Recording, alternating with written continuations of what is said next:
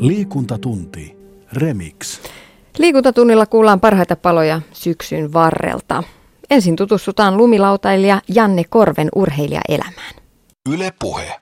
Minkälainen mies on omasta mielestä lumilautailija Janne Korpi? Aika kiireinen mies, mutta toisaalta rauhallinen luonne. Sä oot Ravi-suvusta, Ravi-piirissä teitä sanotaan jopa Ravi-klaaniksi Kennedyen tapaa. Sun isoisä Allan on legenda ja isässä on yksi menestyneimpiä suomalaisia raviohjastajia, niin miten Janne Korvesta tuli lumilautailija? Se on itse asiassa paha sanoa, että se meni vaan jotenkin pikkuhiljaa siihen suuntaan, että en mä ikinä sitä sillä ei ole miettinyt, että mä alan lumilautailijaksi.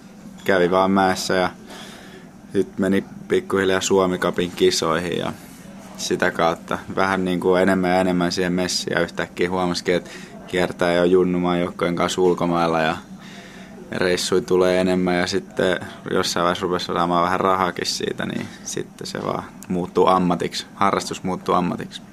Mistä sulla lähti alun perin kipinä tähän lumilautailuun? Se lähti, mulla rupesi kavereet laskea jonkin verran ja sitten mun veli, veli osti kanssa laudan, niin sitten se lähti siitä ja itekin, itekin meni sitten niin kavereen kanssa viettää aikaa lähinnä iltaisin sinne ja meillä oli hyvä jengi, että monesta, monesta kaverista niin, niin tuli, tuli ammattilainen, ketä oli silloin ihan alusta saakka mukana siinä. No sä sanoit, että harrastuksesta tuli vähän niin kuin ammatti. Muistaaksä sä semmoista yhtä kohtaa sun uraltasi, että missä sä oot hoksun, että hei, tää on alkanut tuntumaan jo ammatilta? Niin no e- ehkä sitä vähän niin kuin rupesi sitten tajua, kun ensimmäisen kerran rupesi saamaan rahaa siitä. Et, et silloin sitten rupesi miettimään, että hitsi, että tämähän, tämähän onkin kiva ammatti, että tästä saa vielä rahaa. Että hauskasta harrastuksesta saa rahaa, niin, niin mikä sen parempaa, niin sitten ehkä rupesi tajua, tajua sitä ammatillista puoltakin. Mistä sitä rahaa alkoi ensiksi tulemaan? Tuliko se, että sponsorit soitteli vai mitä kautta ne rahat sitten tuli? Jos pärjäs kisoista, niin kisoistahan saa vähän ja sitten ensimmäisen diilin sain silloin joskus. Kauankohan siitä on kymmenen vuotta varmaan aikaa. No mikä lumilautailussa vielä viehättää Janne Korpea? No se, että se siinä koko ajan pystyy kehittymään. Että niin kuin, koko ajan pystyy oppimaan uutta. Että siinä, ei, siinä on vaikea tulla niin kuin, mitään semmoista toppia, että ei enää oppisi mitään uutta, uutta temppua. Että sen ei aina tarvitse olla mikään kolmoisvoltti tai tämmöinen, että siinä on semmoisia ihan pieniäkin juttuja, mitä pystyy koko ajan oppimaan uusia, niin se siinä kiehtoo. No oliko sulla siitä ihan lumilautailun aloittamisesta asti, tai huomasit, että sä alat pärjätä paremmin ja paremmin, niin oliko sulla jo pikkuhiljaa tavoitteena päästä ammattilaiseksi? Joo, mä en oikein muista itse asiassa, että mitenkään se meni, kun kyllä se ainakin niin kuin silleen meni ihan omalla painolla, että ei siinä, että ei siinä hirveästi miettinyt silleen, että ainoa mikä sitten mä muistan, kun rupesi reissaamaan, niin sehän on tietenkin kallista hommaa. Että sitten kun rupesi käymään kisoissa, niin ehkä siinä oli vähän semmoista pientä painetta, että saa rahaa, että pääsee seuraavakin reissuun. No loiko se yhtään mielenkiintoa pois niiltä kisoilta, että alkoiko se paine käydä pikkuhiljaa kovinkin kovaksi? Mun mielestä ei melkein päinvastoin, että ehkä siinä tuli niinku vaan semmoinen lisätsemppi. Sitten mua on kuitenkin aina osannut sieltä paineita aika hyvin, että pystyy niinku kisoissa vähän niinku ylisuorittaa, niin ehkä se toi vielä semmoista lisätsemppiä se oli ihan hauskaa. Me just Uotilan Villen kanssa silloin, se on kanssa tuolta Vihdistä, niin, niin sen kanssa reissattiin ja käytiin niissä kisoissa. Kummallakin oli vähän sama tilanne, että pakko pärjää, että pääsee seuraavankin reissuun. Ja nuorena miehenä on mukava reissailla. Nimenomaan, että se polta sinne reissu oli tosi kova, niin, niin silloin sä kyllä teet kaikki, sitten pärjäät siellä kisoissa. No miten sä joudut nuoresta, nuoresta asti jo reissaamaan kisojen perässä ja lumilautailun perässä? Onko sä sun mielestä, Janne, jostakin joutunut luopumaan lumilautailun takia? No joo, ehkä, tai en mä nyt tiedä luopua, mutta tietenkin sitä menee koko ajan, niin, niin on niin kuin, kesällä tulee nähtyä kavereita ja perhettä, mutta te, onhan se semmoista tähän, että sä kuulet sun lautapäkin kanssa ympäri maailmaa, niin, niin hirveästi pysty kiintyä mihinkään ja silleen se on vähän semmoista itse, itsenäistä elämää välillä. Miten vanhemmat mietti siitä, kun poika alkoi kiertää maailmaa lumilautailun perässä? Kyllä ne on aina, aina ollut tukena ja, ja isä just antoi rahaa reissuihin aluksi. Ja aina, aina ne on tukenut, että ei ole ikinä ollut kyllä sellaista, että ne olisi sanonut, että pitäisi lopettaa, että alas tekee tätä ravihommaa ja jatkaa, jatkaa jalanjälki. Että semmoisesta ei ole kyllä todellakaan ollut kyse. Että melkein päinvastoin kyllä, että ne on vaan patistanut menee reissuja ja treenaa ja sillä, että ne on kyllä ollut ihan mukana. No sä ajatkin kesäisin raveja, ohjastat hevosia. Onko tämä sulle kuinka iso intohimo verrattuna lumilautailuun?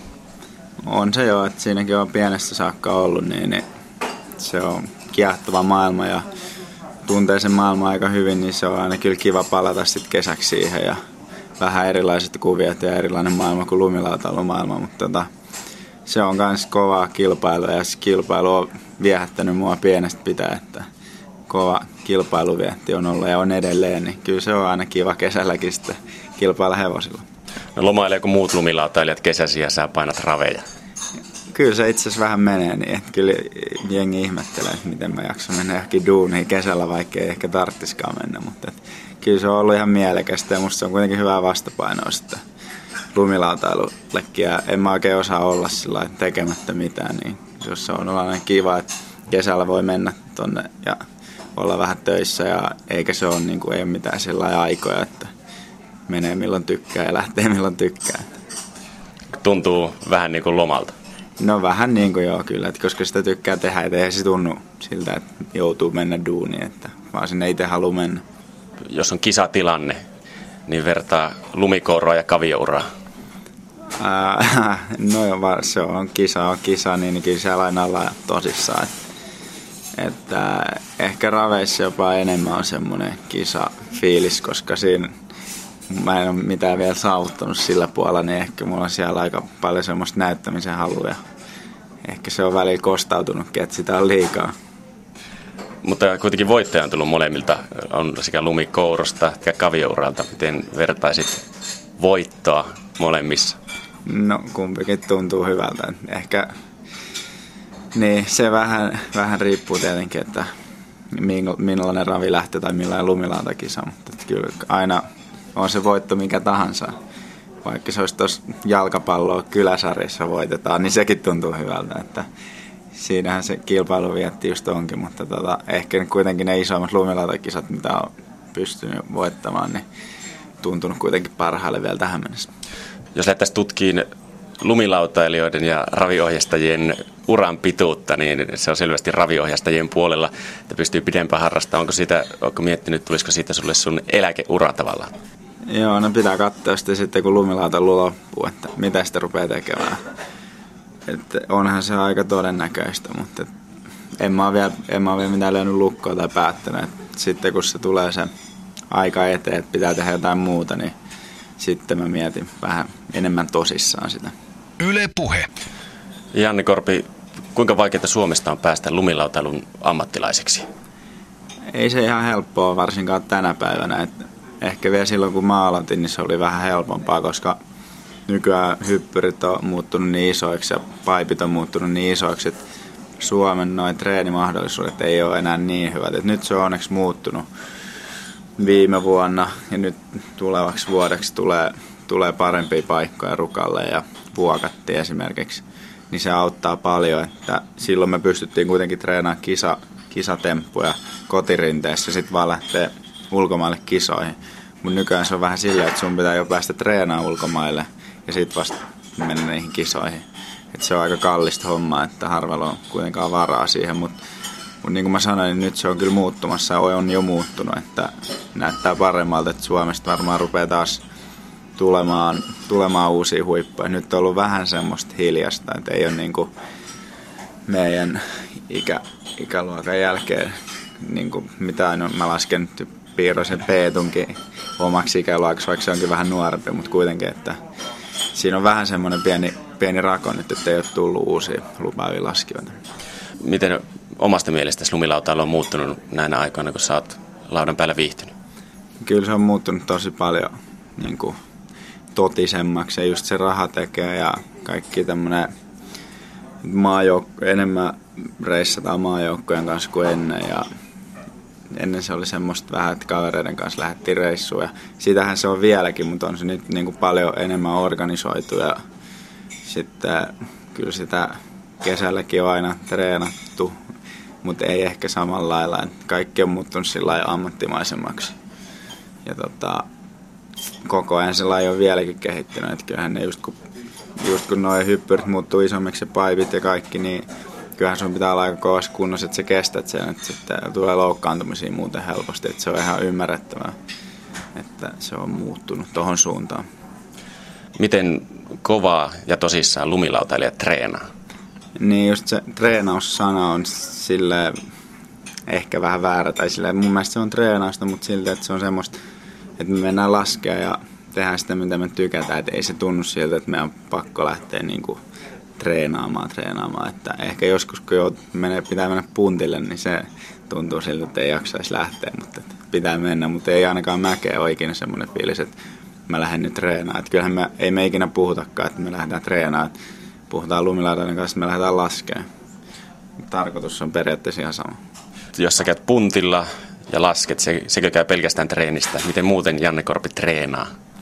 No sitten on kaikki jotain käydään trampoliinilla hyppymässä ja kaiken näköistä. Miten sitä nyt jotain, ehkä niitä laskee treeneiksi, että menee johonkin loikkimaan ja tekee jotain pompputreenejä. Että ehkä ne on semmosia, mitä ei muuten kyllä tekisi, jos ei niin yrittäisi kehittyä lumilautailijana. Öö, lasketko muuten kuin treenimielessä? Tai siinä mielessä, että lähdet ihan vapaa-ajalla jonnekin laskemaan, ettei ole mitään kuvaajia tai... No siis suurimmaksi osaksi on vaan sitä, että periaatteessa vapaa-ajalla. Että ei sitä just, en mä oikein osaa erottaa sitä, että, että treenaa tai laskee vapaa-ajalla, koska se on musta niin kuin, tuntuu ihan samalta tai sillä, että, että jos mä menen laskeen, niin kyllä mä haluan kehittyä. Että siinä se on musta just se lumilaitailu suola, että sä kehityt ja opit uusia temppuja. Niin eiks, kai se nyt on sit sitä treenaamista, en mä tiedä, mutta me just se on niin kuin me lasketaan ja kehitytään, että niin se on ihan sama, kummalla nimellä nyt haluaa kutsua, että onko se treenaamista vai huviksi ja laskemista vai mitä ikinä se on, mutta aina siinä kuitenkin kehittyy. Ö, jos on joku kisat tulossa, niin lasket sä enemmän vai vähemmän? Käytkö enemmän puntilla? Miten sun treenaus tavallaan muuttuu? Ei mitenkään, että kyllä se on ihan, ihan sama, oli kisoja tai ei. No minkälainen merkitys yksilölajissa joukkueella on, esimerkiksi maajoukkueella tai sponsoritiimillä? On sillä merkitys, että siinä on kiva lähteä reissuun, siellä on hauskaa ja sulla on hyviä kavereita, kenen kanssa lasket, niin silloin se homma pysyy hauskana ja yleensä se sitten näkyy, näkyy niin kuin siinä omassa kehityksessäkin. Että siellä on kiva olla ja sä viihdyt siellä mäessä. No entä valmentajalla? Teillä kuitenkin maajoukkeessa on valmentaja. Pitääkö se silmällä teitä aina laskiessa ja soitteleeko perään, että miten on kehitys tullut? Ehkä vähän saattaa valmentajan rooli erota esimerkiksi jääkiekosta. Joo, valmentaja on aika paljon meidän reissus mukana ja, ja se on mun mielestä just tärkeää, että se sopii siihen porukkaan ja laskijat viihtyy sen kanssa ja pysyy se hyvä meininki siellä yllä. Että mun mielestä se on siinä just tärkeää ja meillä on kyllä ollut todella, todella hauskaa ja hyvä meininki reissuus, että ei se, se valmentaja on ihan melkein sama kuin muut laskijatkin siinä mukana. Kuinka tiivistä tai tiivis kaveriporukka tuommoinen ammattilaislaskijat on yhdessä Tunneeko sä kaikki, onko sä kaikkien kanssa hyvä frendi vai, vai tunnetteko te edes toisiaan? kyllä, me, kyllä me tunnetaan hyvin ja tota, ollaan hyviä kavereita. Itse asiassa asutaankin ihan tuossa lähekkäin. Et siinä nyt, kun, vielä kun Peetu muuttaa tuohon naapuriin, niin siinä on neljä, neljä laskijaa 200 metrin säteillä, kenen kanssa mä muutenkin on reissaan. Niin, niin ollaan niin kuin reissuissa hyviä kavereita ja myös niiden ulkopuolella täällä, kun ollaan Helsingissä reissaatteko te vaan Suomi-tyyppien kanssa vai onko myös ulkomaalaisia mukana? Kyllä meillä on aina ihan Suomi-porukka. Että kyllä nykyään se on mennyt aika paljon siihen, että kaikki reissaa maajoukkoiden kanssa. No minkälaisia mielipiteitä tai kuitteja on tullut lumilautakavereilta tuosta ravihommasta? No ei, aika paljon kysymyksiä. Kyllä ne ihan koosti kyselee kaikkia.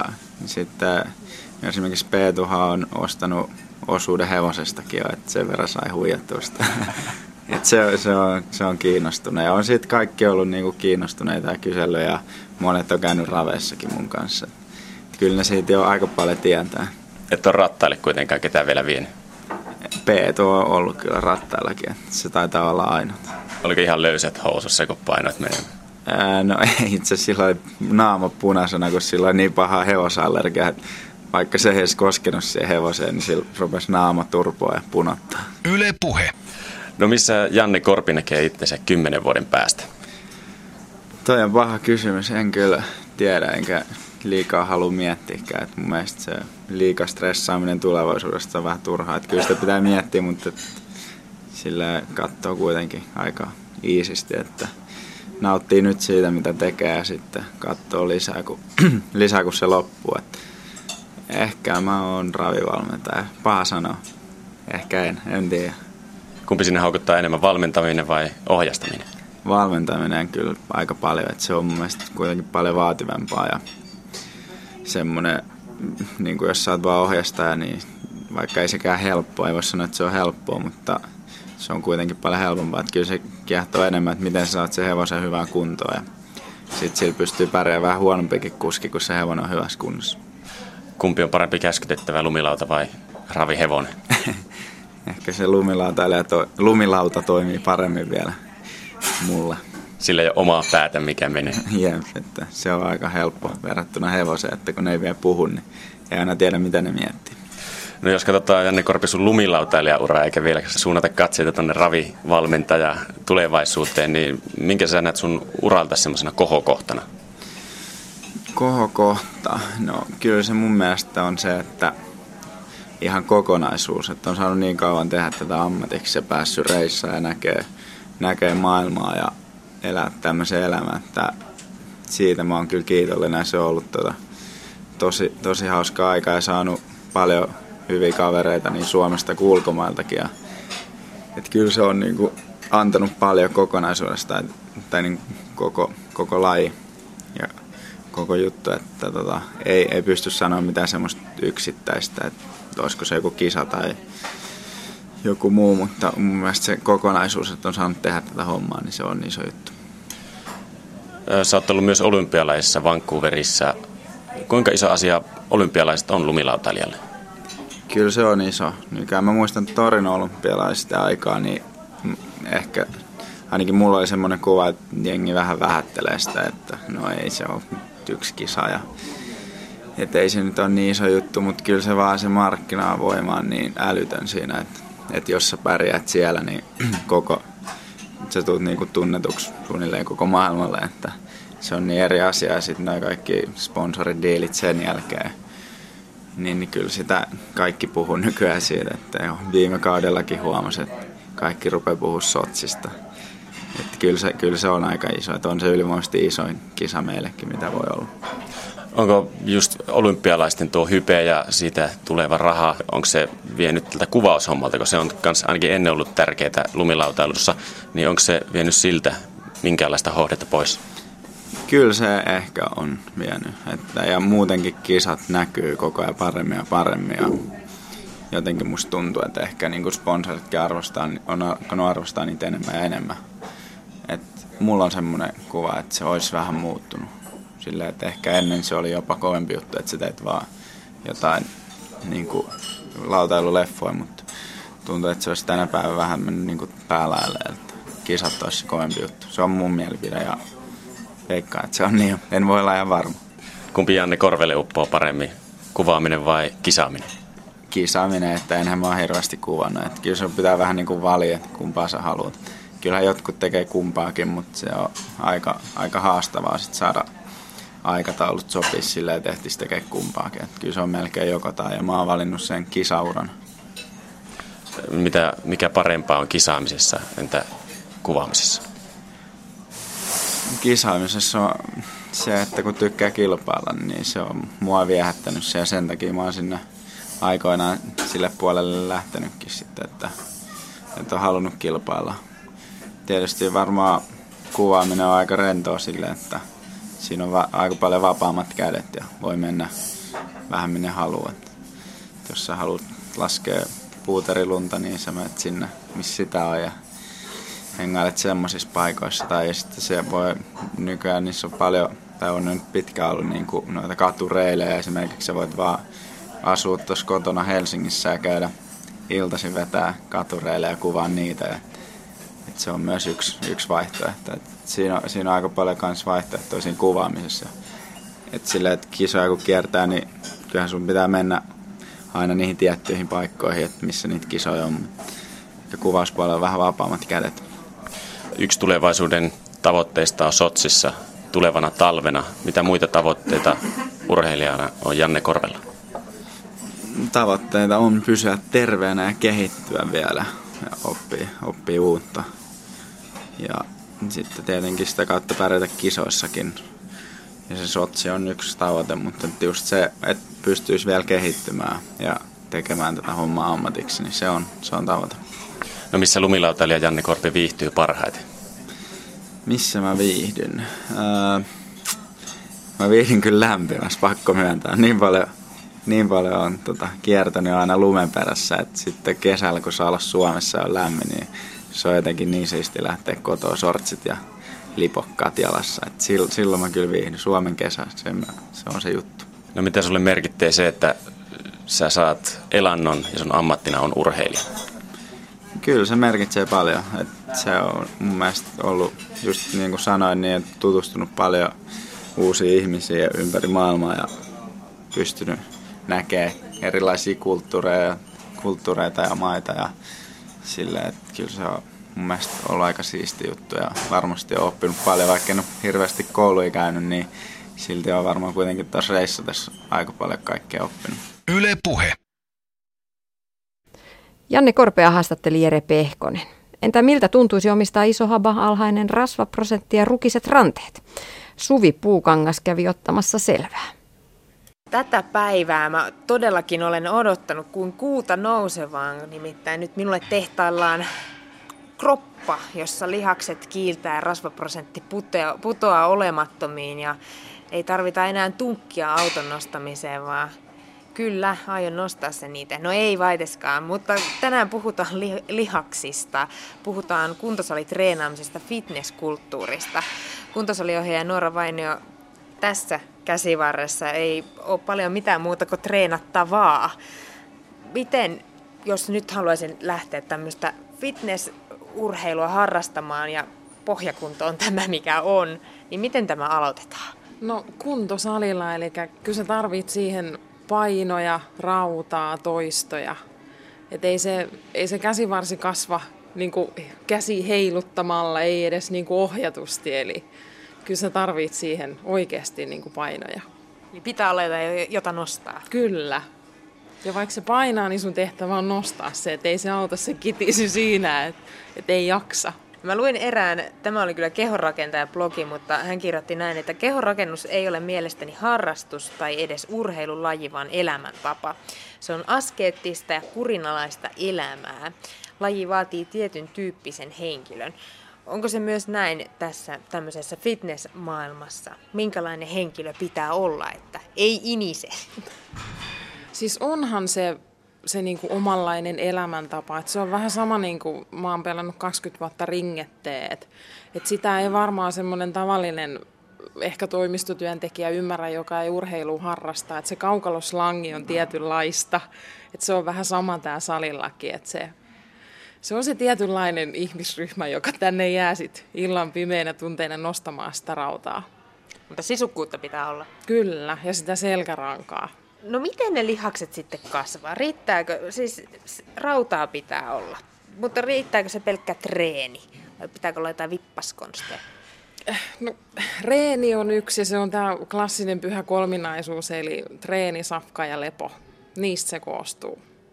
Ja mikä on ne suhteet? Safka on varmaan se 70 prosenttia ja sitten lepo ja treeni on sitten ne loput. Miten tylsältä se kuulostaa, mutta niin se on. Mutta aika elämän peruskysymyksissä ollaan. Kyllä. Minkälaista se treeni sitten on? Mi- mitä laitteita tässä nyt munkin ympärillä on vaikka mitä? Mitä sä treenaat? No aika monipuolisesti, että mä itse vedän kolme-neljä kertaa viikossa vielä tuota kahvakuulaa, että se on, se on semmoinen tasapaino tasapaino tälle kuntosaliharjoittelulle, mutta ihan perusliikkeitä, eli aika paljon vapailla painoilla ja sitten myös semmoisia eristäviä liikkeitä laitteissa, eli saadaan semmoista tietynlaista lihastuntumaa. Onko ne niitä isoja lihaksia vai, vai mitkä lihasryhmät joutuu koetukselle? No monipuolisesti, eli jos me mietitään tuota bodyfitnesstäkin, niin se on semmoinen kokonaisuus, että ei, se, ei siellä lavalla arvostella sitä, tai se ei välttämättä voita se, kenellä on se suurin olkapää. Eli kokonaisuus ratkaisee. Tarkoittaako se myös, että ranteet on rautaa? Kai se voi niinkin ajatella. Eli tasaisesti, että suu saa olla, suu saa olla niin kuin jaloissa myös voimaa ja lihaksia ja käsissä ja selässä. Et, et koko kroppa. Sä oot ollut täällä Raisiossa kuntosaliohjaajana, niin minkälaisiin tämmöisiin virheisiin tai laitteiden väärinkäyttöön, jos näin voisi sanoa, niin sä oot törmännyt. Mistä sä haluaisit varoittaa ihmisiä, kun ne tulee tänne salille, että mit, miten ei kannata tehdä? Ehkä niinku semmoinen, että keskittyy siihen, mitä tekee. Et käytännössä salilla hosumalle ei saa muuta kuin vahinkoa aikaiseksi, eli ei mieti sitä seuraavan päivän työkuvioa tai kauppalistaa, mitä sieltä tarvii illalla hakea, vaan keskittyy siihen yhteen liikkeeseen ja niihin toistoihin, mitä tekee. Ja koska se, että ei, niin kuin mä sanoin jo, että hosumalle ei saa mitään muuta kuin vahinkoa aikaiseksi. Miten sitten nämä painot? Onko se niin, että sitä rautaa pitää tosiaan olla paljon vai toistoja paljon vai mi- miten se lihas kasvaa? No lihas kasvaa, kun sitä ärsytetään oikein. Eli se, että ei, ei välttämättä se, että jos sulla on 100 kiloa rautaa tangossa ja sä ähiset ja puhiset ja saat sen keinolla millä hyvänsä ylös, se ei ole ehkä niin kuin tämän lajin se juttu, vaan se, että sä saat sinne oikeaan lihakseen sen tuntuman. Eli kuvitellaan, että jos tehdään vaikka ylätaljaa ja jos sun pohkeet väsyy siinä, niin silloin me ei tehdä sitä liikettä oikein ja se ei mene sinne päinkään. Niin, että kipu ei ole aina se merkki. Ei ole aina se merkki. Et lihakset saa tulla kipeäksi niin kuin hyvällä tavalla, mutta semmoisen niin kuin väärän kivun, niin kyllä sen oppii tunnistamaan. No mikä on salitrendi tänä päivänä? Onko joku ihka uusi uutuus tai vanha, joka on noussut uuteen nousuun tässä viime aikoina? No aika paljon trendinä näkee niitä, että tehdään 20 liikettä putkeen ja kontataan tuo vielä mennessään. Et en mä tiedä, onko se niinku se optimaalisin lihaksen kasvatus ehkä. Kerran kuussa. Niin. onko lihaksella jotain rajaa? Kuinka, paljon, kuinka kauan sitä pystyy kasvattamaan?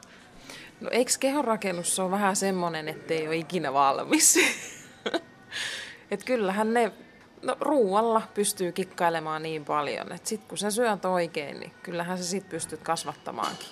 No mitä se ruoka Onko se sitä proteiinijauhetta puolen minuutin välein?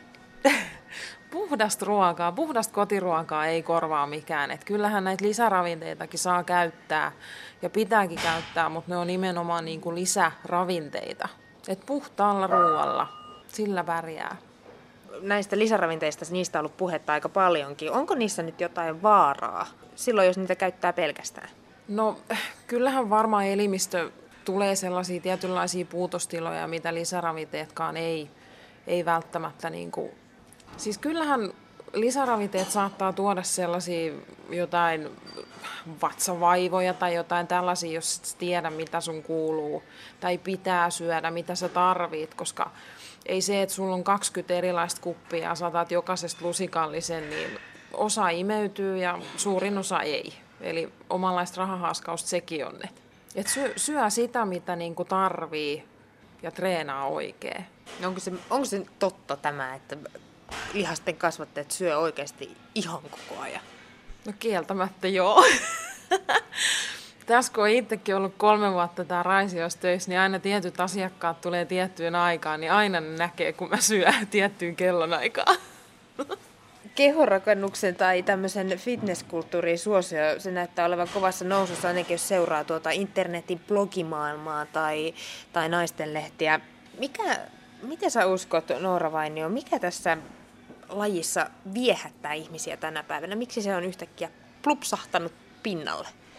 Se on varmaan se, se oman kehon muokkaaminen ja, ja totta kai kun treenataan, niin kyllähän siinä sivussa se kroppa muuttuu, niin siinä tulee semmoista tietynlaista hyvää estetiikkaa. Ja sit kun sä oot oikeasti kunnossa, niin miksi et sä haluaisi mennä näyttämään sitä myös kaikille muillekin, että kattokaa kuin hyvän näköinen maa ja mihin kuntoon mä oon päässyt. Et suurin suurin tota, hatunnosto on varmaan tämä Kustasperi Jutta, joka on tuonut tätä lajia enemmän kuin esille. Et se, on, se on hienoa. Ja se, että kun tämä on terveellisellä tavalla vielä, niin kuin hyvä tämä urheilu. Olitko säkin kokeilemassa bikineitä, kun sä kiinnostuisit tästä vai mikä innosti sut nimenomaan salille? No mä oon 20 vuotta pelannut ringettä ja siinä sivussa on tullut vähän sitä voimaharjoitteluakin harrastettua. Ja sitten kaukainen haave mulla on ollut joskus olla siellä lavalla ja siitä on varmaan sen nelisen vuotta, viisi vuotta, kun on oikein tosissaan alkanut treenaamaan. Ja sitten kun siitä uskaasi ääneen muutamalle kaverille sanoa, niin sitten eräänä päivänä mä siellä lavalla seisoin, tein sen päätöksen. Miltä se tuntui? Se, se oli hienoa. Joskus ehkä uudestaan. Ehdottomasti.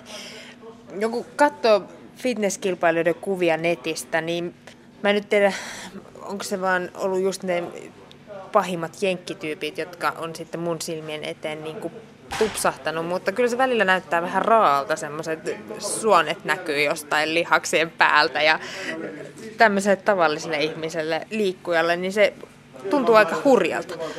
Onko tämä vaarallista? Onhan siinä aina, siis jokaisessa harrastuksessa on varmaan aina se varjopuoli, mutta sitten kun on ammattitaitoinen valmentaja, niin kyllä uskoo siihen, mitä se sanoo, niin tekee, tekee niin kuin ohjeet kuuluu. Et, et ainahan piilee se vaara, mutta tietää mitä tekee, niin sitten on hyvissä käsissä. Mitkä ne on ne asiat, mitkä voi mennä pieleen? Elimistö ei esimerkiksi, kuvitellaan kisatiettiin, niin se ei välttämättä mene niin kuin on suunniteltu. Eli siinäkin kohtaa voi tulla jotain pieniä takapakkeja, sairastumisia voi tulla, loukkaantumisia voi tulla. Kaikki tällaiset täytyy ottaa aina huomioon. No kerro nyt vielä sitten, että mikä on kaikista parasta. Se on hienoa, kun tulokset kasvaa ja saa lisätä rautaa laitteisiin ja tankoon. Ja aina, aina niin kuin tykkää siitä, että kehittyy. Se on hienoa. Ja naisena voi joskus näyttää miehillekin, että kyllä nousee. Kyllä. Mun veressä seisoo nyt niin pieni ja siro tyttö, että mulla oikein leuka loksahtaa pois paikaltaan, kun mä kuulin, että vuoden sisällä sun paino on noussut 14 kiloa. Mä en tiedä, niin kuin, miss, mihin sitä on tullut ja missä se on. Täytyy kysyä nyt, että paljonko sulla penkistä lähtee? No, tällä hetkellä lähtee 55 kiloa, nousee pari kertaa ylös ja se on ollut kyllä kovan työn tulos. No paljon se, paljon saa, naiselta ei saisi ikinä kysyä, että paljonko sä painat, mutta nyt mun on pakko kysyä. Öö, tällä hetkellä mä painan 49 kiloa. Ja 55 penkistä. Kyllä. Hui. Jätetään tämä aihe, koska mä muutun vihreäksi kateudesta. No tunnustutko sä Saija, että sä, sä oot sellainen tyyppi, joka on lukenut niitä fitnesslehtiä kateellisena kotona ja katsonut niitä lihaksikkaita vartaloita ja siitä ja päättänyt, että mäkin haluan olla tommonen vai mikä sut sai innostumaan tästä lajista? No vuosi sitten mä ajattelin, että kun mä aina sanonut kuulla, että mä oon tosi pieni ja mä oon kärsinyt sit tosi paljon, niin se sai sut jotenkin ajattelemaan, että ei vitsi, että mun täytyy oikeasti, olla, mun täytyy oikeasti tehdä tällä asialla jotain, että mä haluan olla isompi. Ja, ja nyt on tosi siistiä, kun oikeasti voi vertailla kavereiden kanssa, niin mulla on oikeasti isompi hauis kuin muille. Ja se, on, se on vaan niin siistiä. Mä en edes lähde vertailemaan. Mua pelottaa tässä vieressä. Kuinka paljon sä saa ja sitten treenaat? No mä käyn viikossa, mä pyrin käymään kuusi kertaa salilla ja yhden vapaa mä pyrin pitämään. Sitä mä oon nyt vuoden verran tässä yrittänyt. Ja on aika hyvin saanutkin pidetty kiinni siitä. Onko sulla joku esikuva vai onko ne niitä kiloja, joita sä havittelet vai mikä, mikä se on se mittapuu, millä sä mittaat, että mitkä on seuraavat haaveet tai, tai unelmat? Mä oon aina pitänyt 50 kiloa semmosena, minkä mä haluan saavuttaa. Ja enää ei ole pitkä matka siihen. No onko tämä treenaaminen vaikuttanut sun normaali elämään jotenkin? Oletko sä joutunut luopumaan jostain esimerkiksi?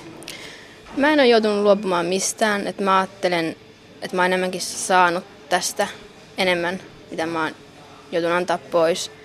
Aikaa tähän menee, mutta se on vaan kaikki järjestelykysymys. Mitä, mikä se on sitten, mitä sä saat tästä? Muuta kuin iso hauiksi? Tässä saa ihan mielettömästi energiaa päivään ja jaksaa paremmin ja parempi olo, paremmat ruokavaliotottumukset ja kaikki. Joudutko sä kaupassa hirveästi miettimään sitä, että no mitä sä ostat? Kyllä tuoteselosteja tulee luettu enemmän mitä ennen, mutta kyllä se kuitenkin on nyt jo niin luontaista. No miten sitten kisahaaveista?